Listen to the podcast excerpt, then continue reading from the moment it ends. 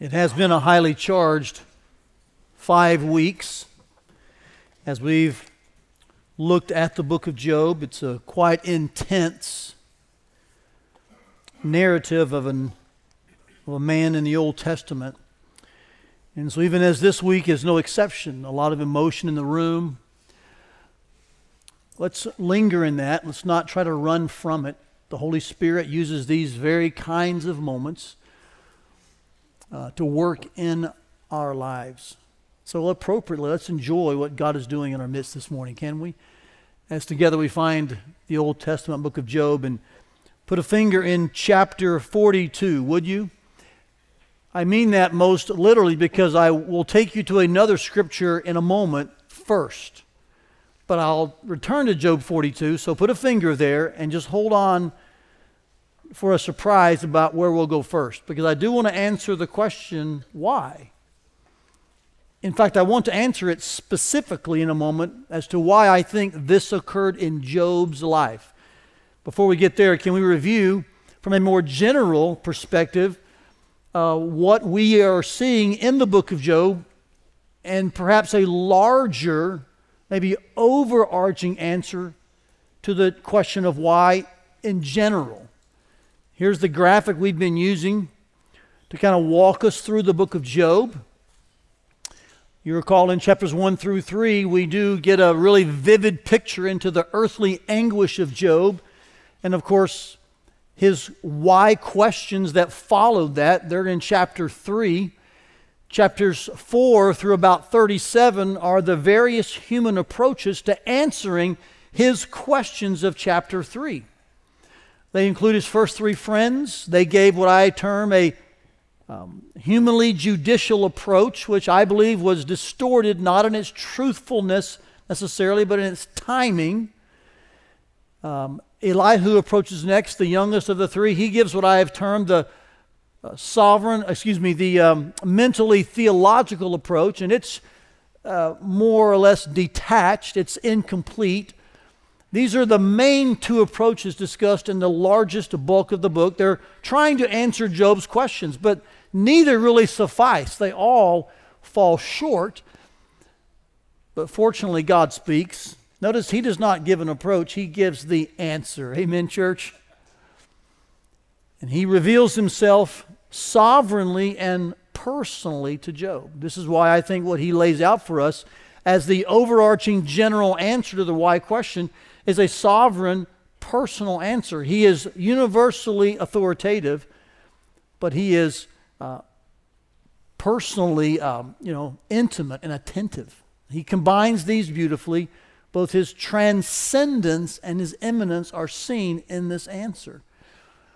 And of course, his answer then causes Job to respond in verse, I believe it's 5 and 6 of chapter 42 that my ears had heard about you. I knew of reports about you, this kind of remote cognitive understanding, but he says, My eyes have now seen you. So Job understood more deeply, knew more deeply who God was, not just what God did.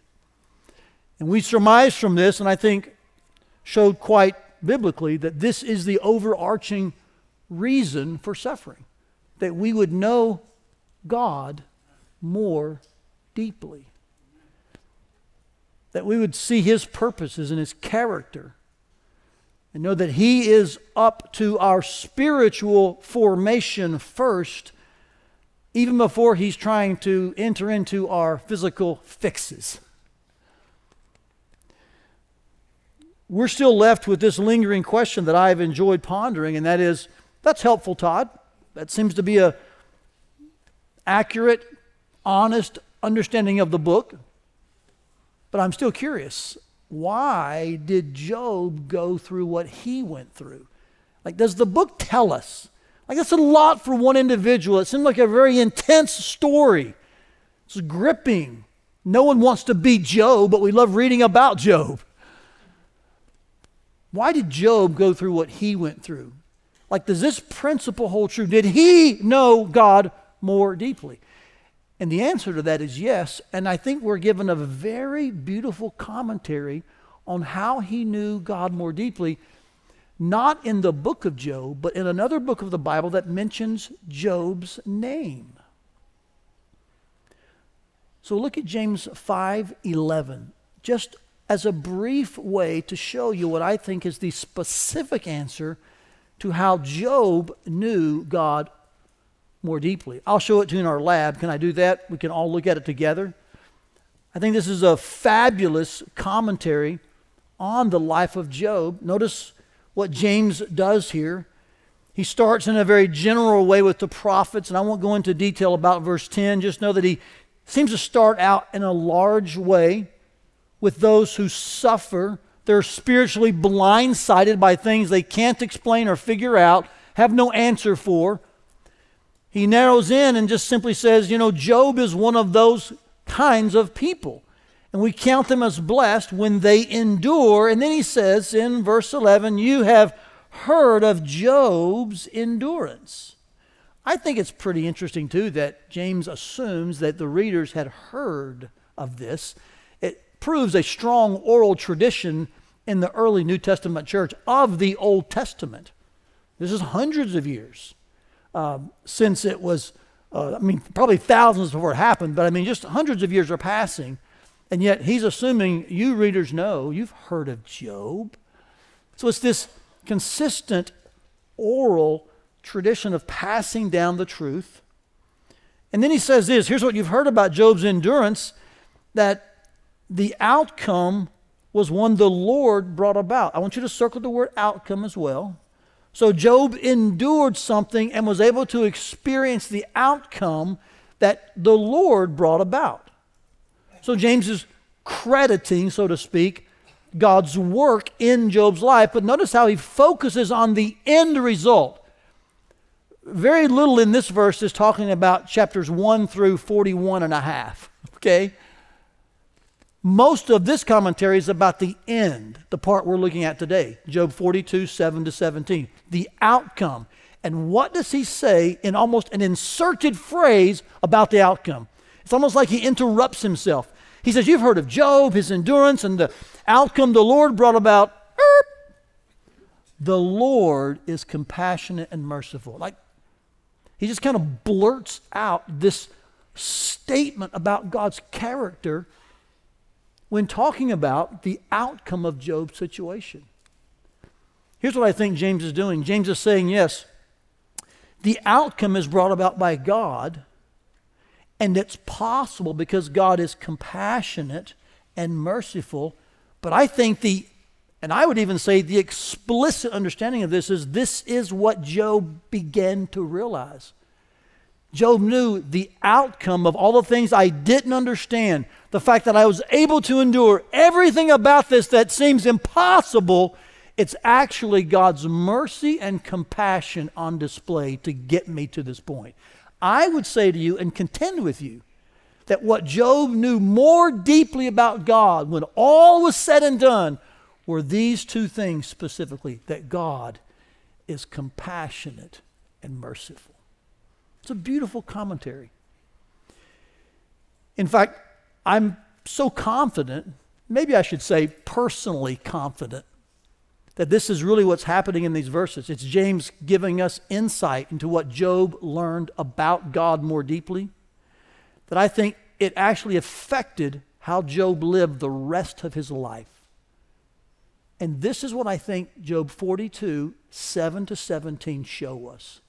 So, with this as kind of a backdrop, let's shine the light now on the center stage text of Job 42, 7 to 17. Would you flip back there? And notice how this book ends, because two things are going to be clearly seen. First of all, the fact that Job knew all about God's compassion and mercy. It's going to help him to relate triciprocally. We'll show we'll talk about that in a moment.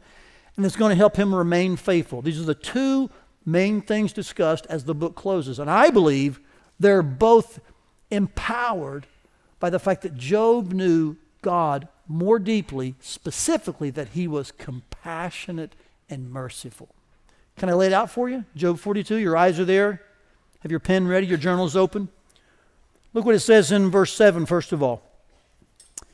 After the Lord had finished speaking to Job, he said to Eliphaz the Temanite, I'm angry with you and your two friends, for you've not spoken the truth about me.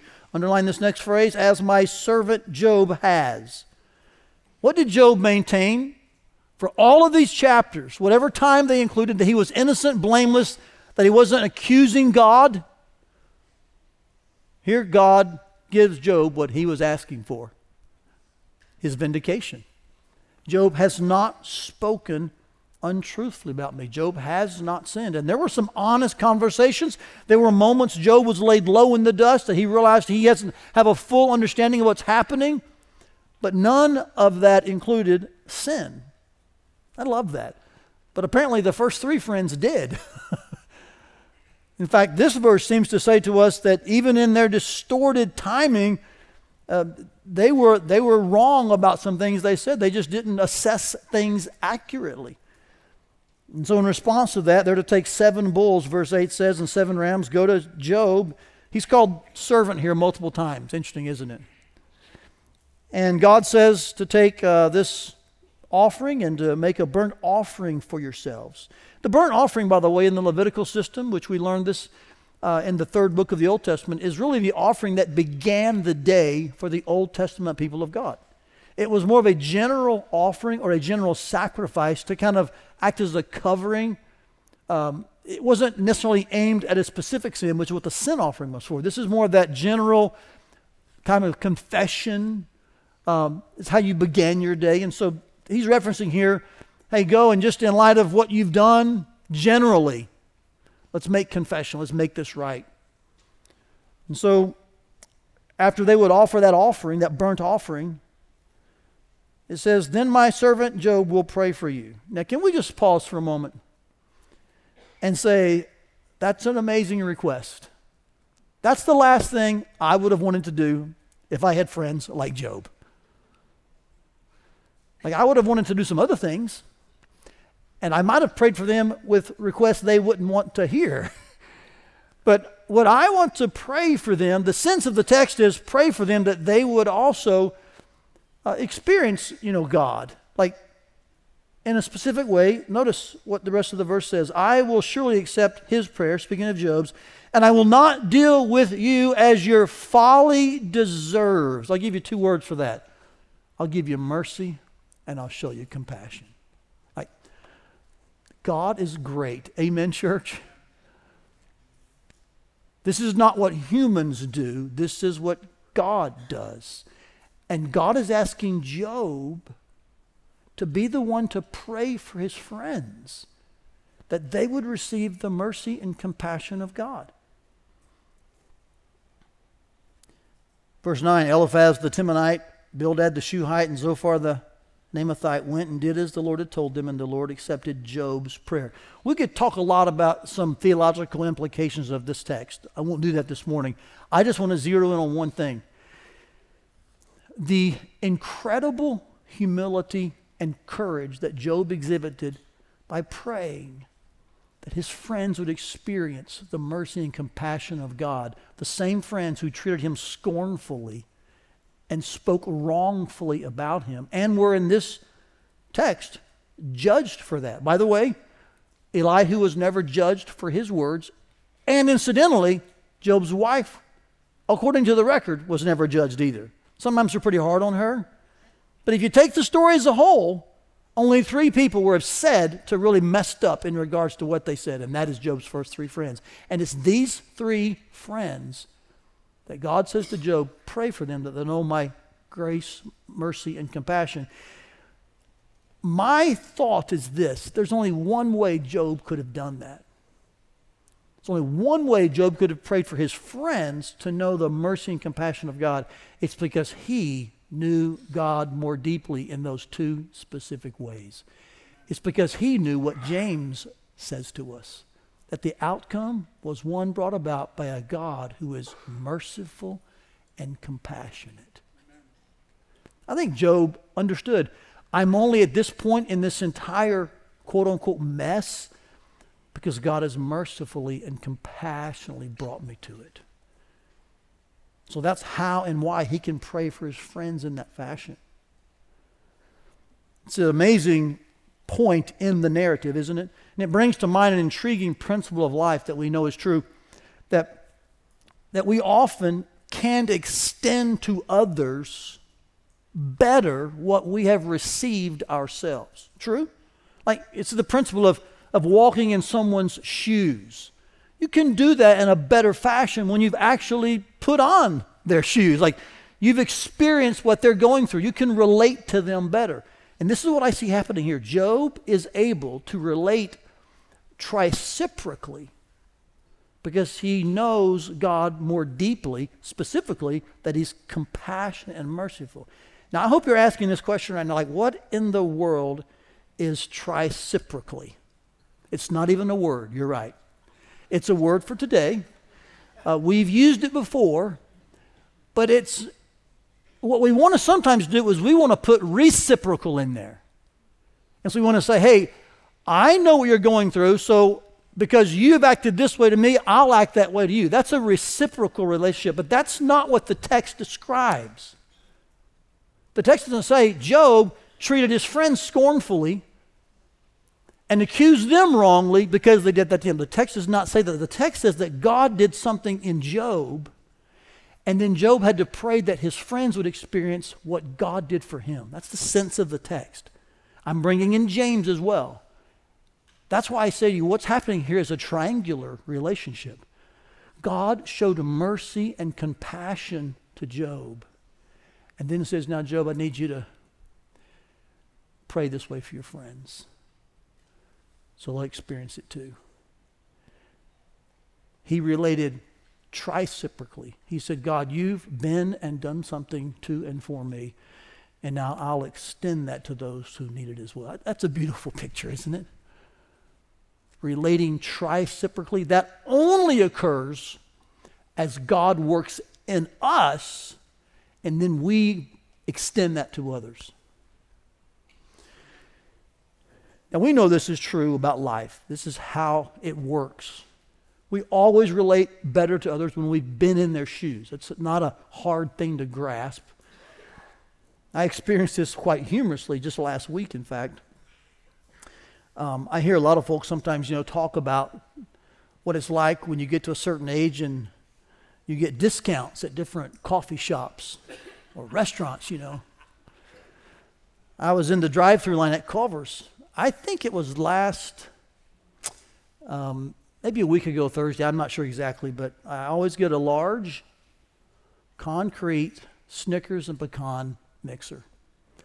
I'll eat about nine tenths. Julie eats about one tenth. That's sometimes our weekly date. We sometimes will just sit in the truck and talk. So Julie's been gone for about a month. She got back last week. Hallelujah.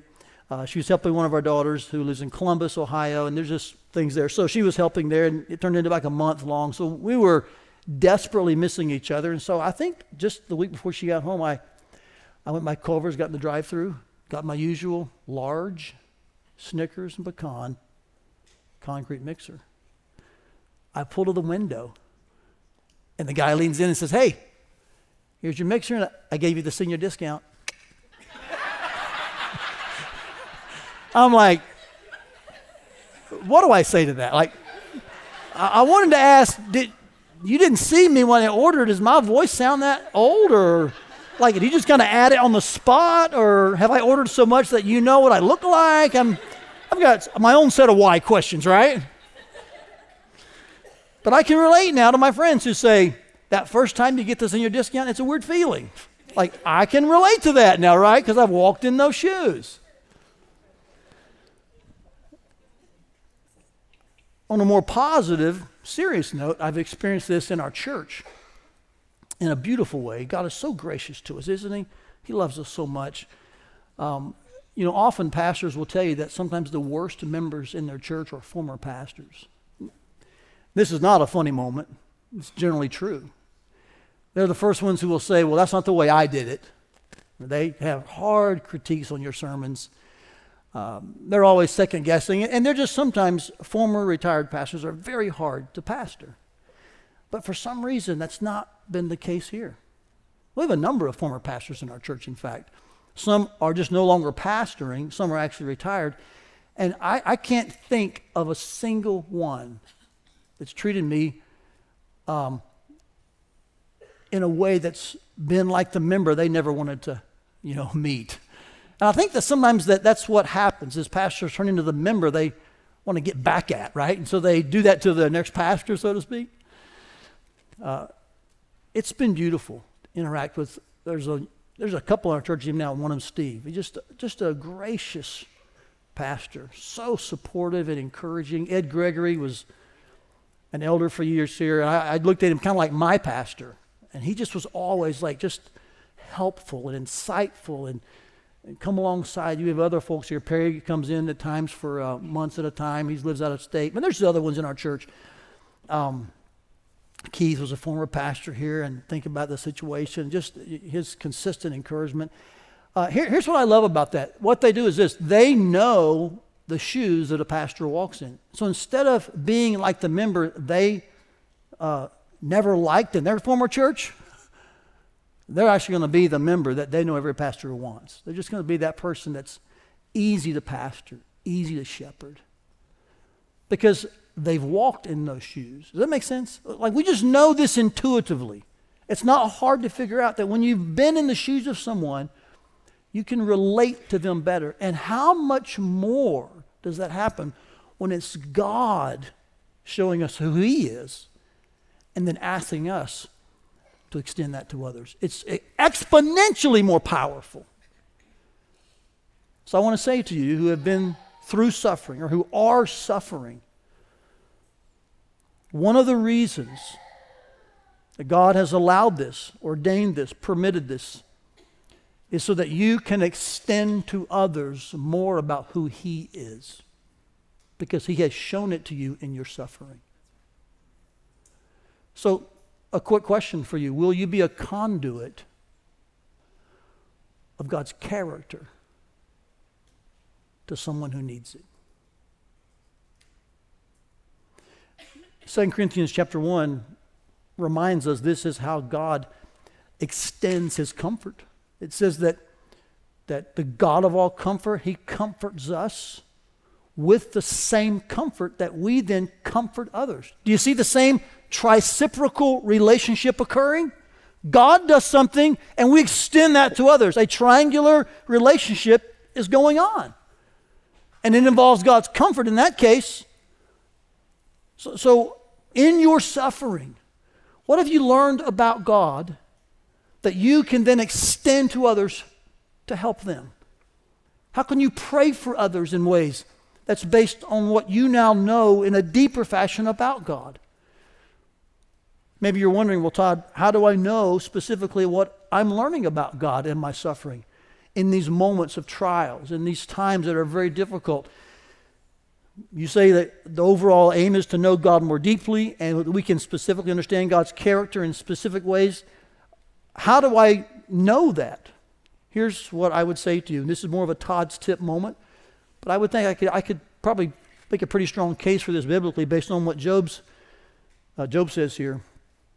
Here's what I would say to you. If you want to connect your suffering and God's attributes in such a way that you can then extend that aspect of his character to others, be a conduit for that. If you want to connect your suffering and God's attributes, ask yourself this question in the middle of your suffering, what is God asking you to do?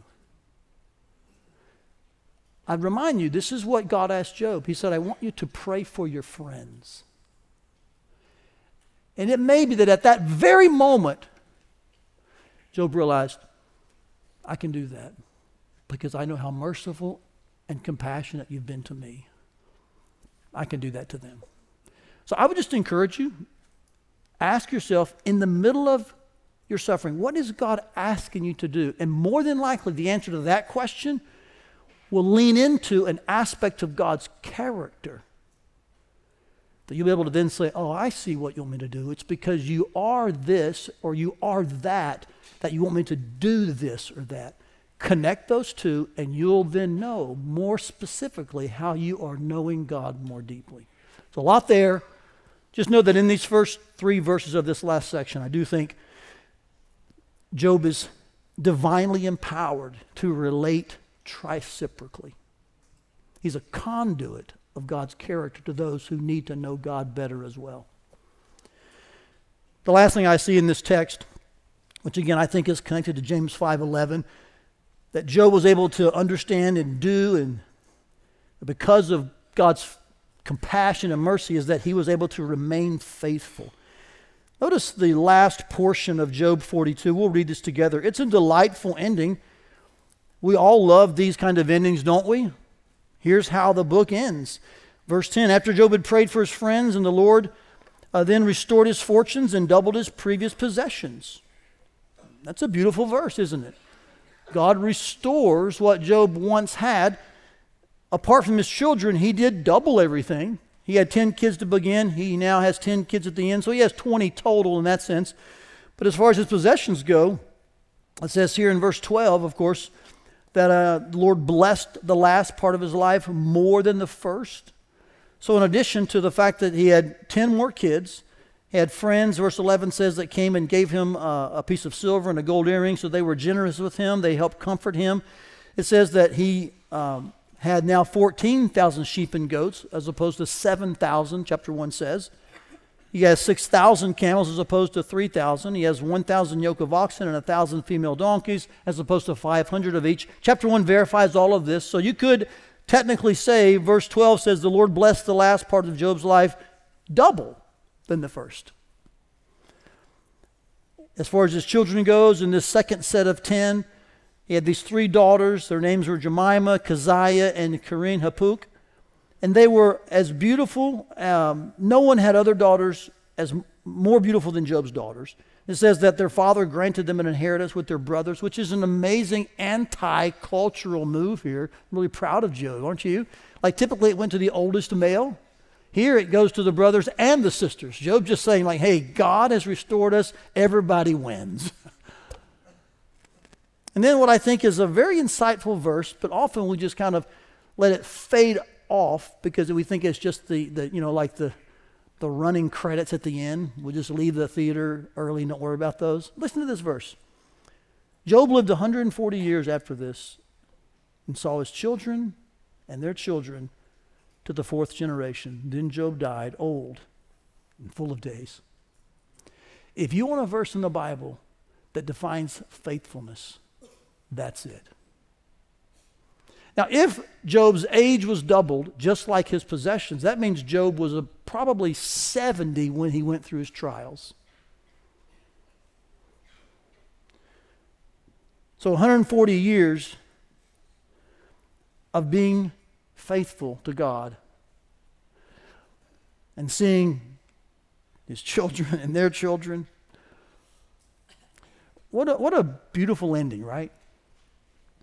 He was faithful.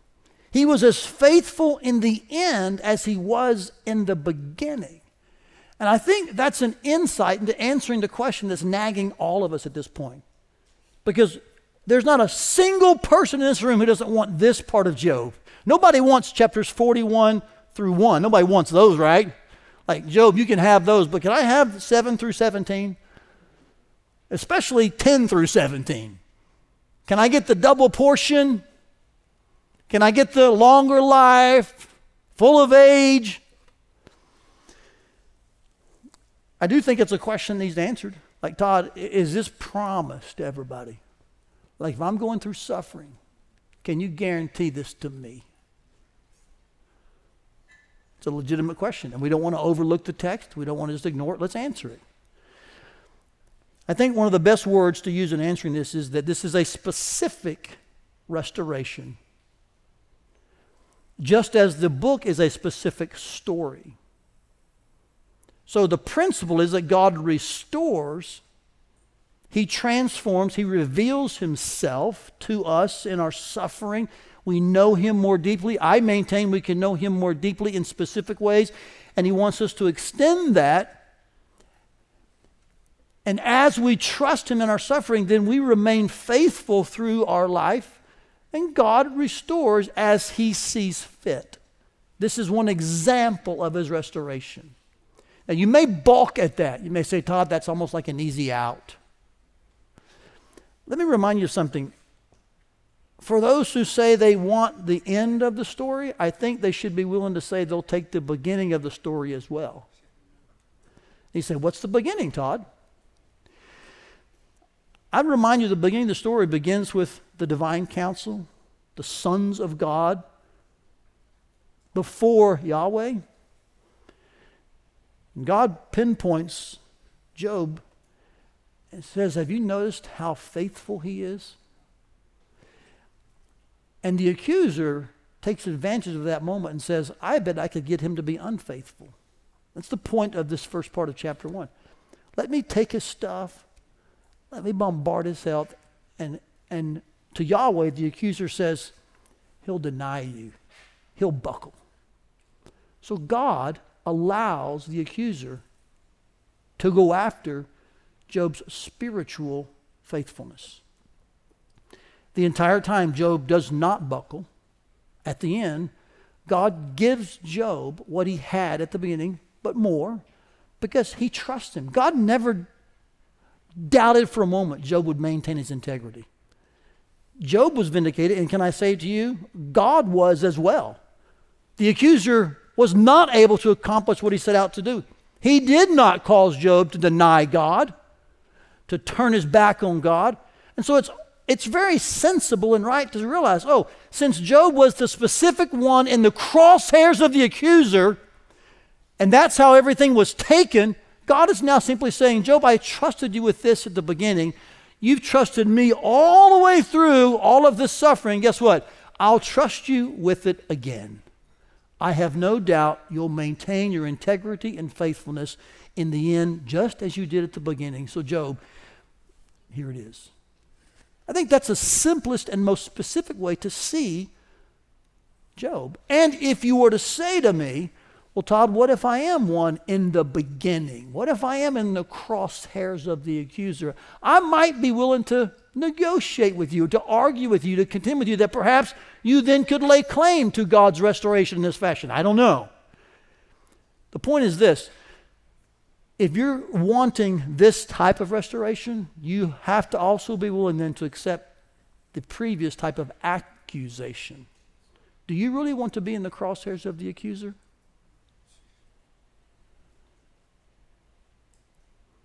Have you ever wondered if that happens today? Does the accuser today approach Yahweh? And does Yahweh say, Hey, accuser, have you seen Alex? Alex follows me faithfully. And would the accuser say, He wouldn't if you let me at him? I could take Alex out. Like, if, do you think that still happens? We can disagree on that. I wonder. But is that not earth shatteringly sobering? That in the courts of the divine council, God is verbalizing his confidence in some of his children. And the accuser is doing his best to prove him wrong. Is that happening today? That's a, that's a question I ask myself a lot. And then I ask myself, do I want God to mention my name out loud? I don't know. I don't know. Is that okay to confess? If that's what you would do and take, and that's what you are, then maybe you can lay claim to Job 42. But you can't have one without the other. That's my point. So before you get all health and wealth on us, like, hey, give me the last verses. Take the chapter 1, 2. That's all I'm saying to you. I think understanding that helps us kind of assimilate this text into our frame of reference. That God does restore in His way, in His time, specifically. But in this case, chapter 42 comes after chapter 1. And I think it's a package deal. Regardless, here's what we see is Job remaining faithful. Watch this. Through the good and the bad, through when God gave and through when God took away. So God knew Job's faithfulness was not contingent upon or hinged to something he gave him or didn't give him. Job was faithful to God, and I would maintain to you in these last 140 years in a more decisive and better way because he knew God. The relationship is why Job was in, period. And it only increased and intensified, and Job remained faithful another 140 years knowing God more deeply than he'd ever known him before.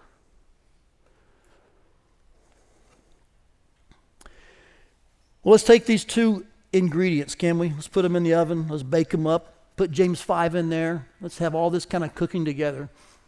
We take it out of the oven. What do we have? What's the singular take home truth we can kind of gather from these last few verses of Job 42? Bringing in this commentary from James. Here's what I would say to you.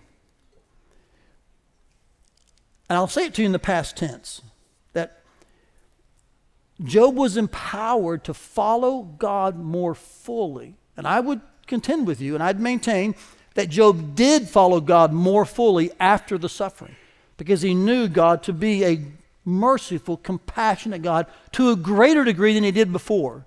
So I think his following was more intense, more full. And so Job was empowered to follow God more fully because he knew God more deeply.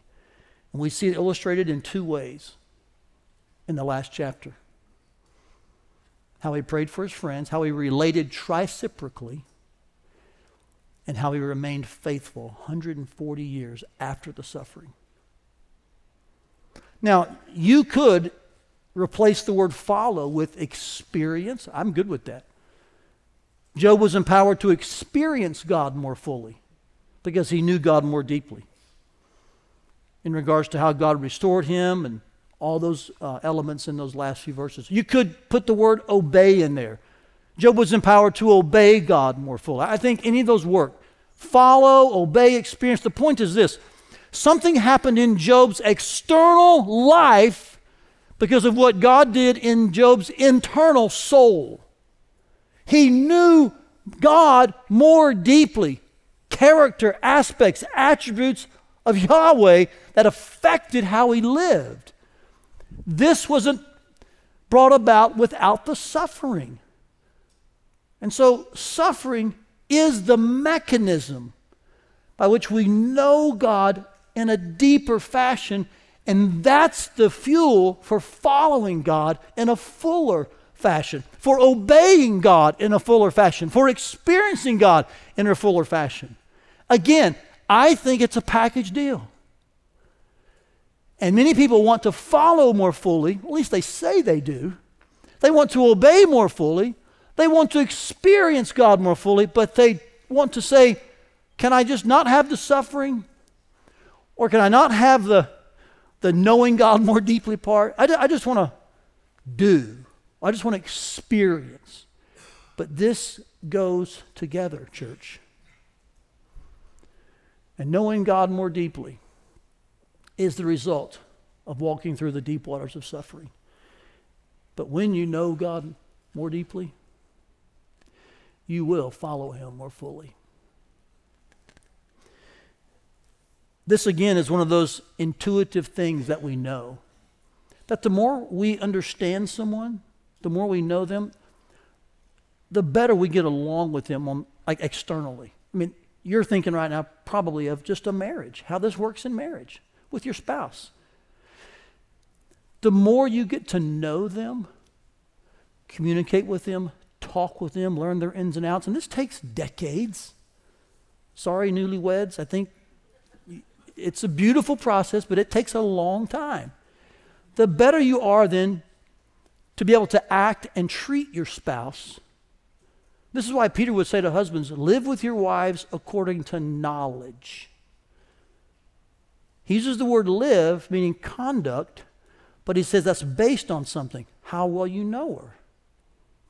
He's stating the same thing that our involvement externally can only be as effective and helpful as our knowledge internally just this past week. Julie got back from Columbus, and we had a Christmas lights conversation.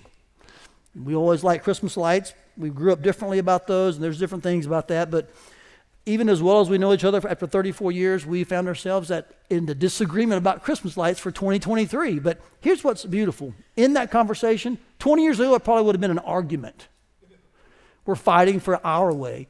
But because we know each other really well and love each other really deeply, and I know where her trigger points are, she knows mine. Like, we just have a, an innate, and a lot of you this way, you have an innate sense of, like, I, I don't want to go there. That wouldn't be helpful. I'm not going to say that. At the end of the day, we just were trying to fight for the other, each other's uh, each other's way. Like, hey, let's just do it like you said. And she'd say, no, listen.